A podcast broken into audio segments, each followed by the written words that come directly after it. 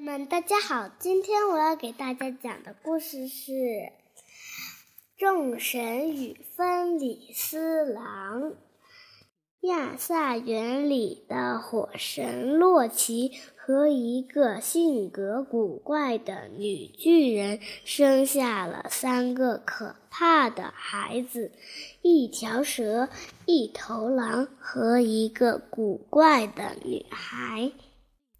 在三个孩子生下来不久，亚萨园中就传言他们长大后会对亚萨诸神不利。奥丁在同众神商量后，做出了处置决定：那条蛇被扔到亚萨园外。最深的海洋里，那个女孩脸色惨白，半个身子是蓝色的，半个身子是红色的。奥丁把她。送到死亡之国，负责管理死去的人类。那头小狼看上去毛茸茸的，挺可爱。众神不忍心杀了它，就把它豢养了起来。豢养在亚萨园里的这头。被称为芬里斯的小狼迅速的长大了，而且变得非常凶狠残暴。众神意识到，芬里斯狼很快就会长成谁也控制不了的恶魔。为此，他们找来了一条结实粗大的铁链，准备把它拴住。可是，刚刚拴住，芬里斯狼嚎叫一声，就把铁链挣断了。亚萨神们大吃一惊，干。到事态严重，立即分头去找更加坚固的锁链。数天以后，亚萨神们带着一条更加粗大的铁链，再次来到芬里斯狼面前。他们哄骗芬里斯狼说：“你。”的确是一头非常有力的巨狼。这里有一条天下最牢固的锁链，如果你能把它也挣断的话，肯定会变得非常有名。那头狼也渴望成名，就任由亚萨神们把它锁起来。锁完之后，芬里斯狼发出恐怖的嚎叫声，用力挣扎。只听一声巨响，铁链的每一节都被挣。断，众神感到十分忧虑。于是，奥丁派斯基尼尔前往侏儒国，求助于那里最著名的工匠辛德里和布洛克兄弟。斯基尼尔骑上快马。很快到了侏儒国，弯腰进了侏儒兄弟的石洞，作坊。辛德里和布洛克听了他的话，立即忙碌起来。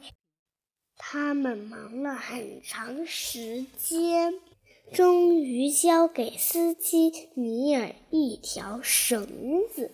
辛德里告诉司机尼尔，这条绳子是用猫的脚步声、岩石中的树根、女人的胡子、鱼的肺、熊的脚见、鸟的唾液。这六种世界上最不可思议的东西打造而成的，具有神奇的力量。也因为如此，从此世界上的猫没有了脚。步声，女人没有了胡子，岩石中也不会再长出树根了。斯基尼尔，斯基尼尔满意的带着这条绳子回到了亚萨园。这一次。